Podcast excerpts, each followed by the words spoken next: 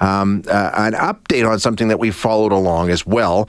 Um, yesterday morning, we were talking about uh, the state of the commercial real estate market, specifically office space, and some of the challenges that sector is going to be facing.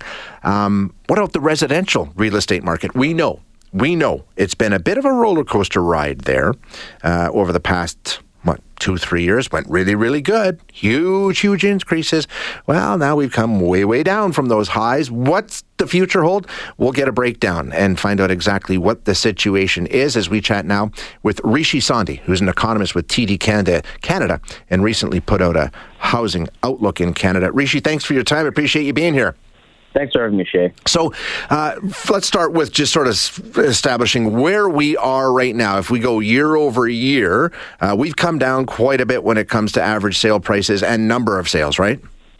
That's right. Yeah. So uh, both uh, average sale prices and number of sales have gone down quite a bit. Um, sales, or I'm sorry, prices in Edmonton are down about 11% from their, their their 2022 peak through November, whereas in Calgary it's a lesser decline of about 7%.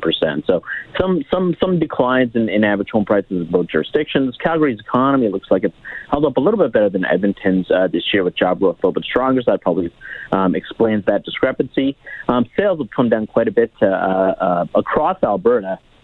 But uh, one thing, one thing I'll, I'll note here is that sales levels are still holding well above uh, pre-pandemic levels uh, okay. uh, in Alberta, which is not the case in, in some other jurisdictions like Ontario and BC. So steep declines in Alberta, but, but really a retracement from, as you mentioned, you know, pretty pretty steep highs over the course over the course of much of the pandemic. So if we're if I mean somewhat exceptional in terms of the number of sales, what, what's going on? Why are the prairies different? I mean, we know our province has talked a lot about affordability and how we're so much more affordable than, like you said, Ontario and Vancouver. Is that what it is? Is that what's uh, driving this?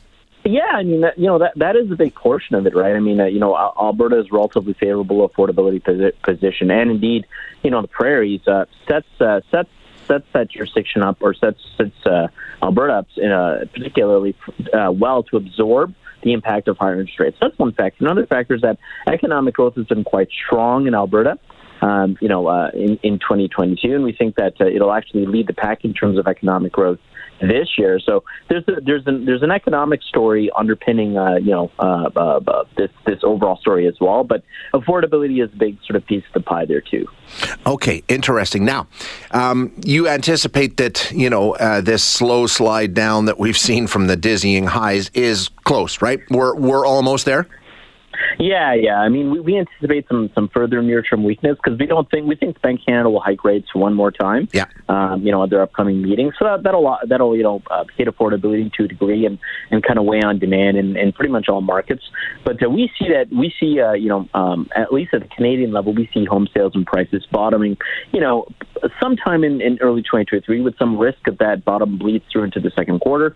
Thereafter, we see some modest, modest positive uh, growth in both sales and prices uh, ahead, sort of in the second half of this year and into 2024. Interesting. Okay, so yeah, I was going to ask you about that in terms of that modest growth. What do you? I mean, uh, first of all, to, to, back up a bit, are we sort of where we were before the climb started? Like, have all those uh, gains been given back when we get to the bottom, or did we still have a slight advantage or a slight loss?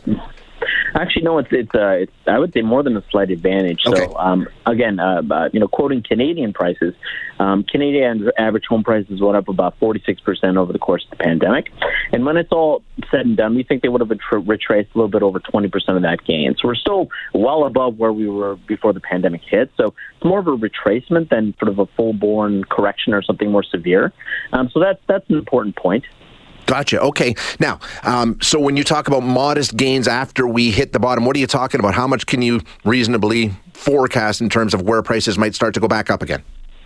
Yeah, I mean, you know, our, our, our current forecast anticipates, I would say, modest price growth. Modest is the best way to put it, actually, in the second half of the year. Well below, I would say, what the long term average for price growth is uh, hmm. in both, uh, you know, sort of um, across Canada.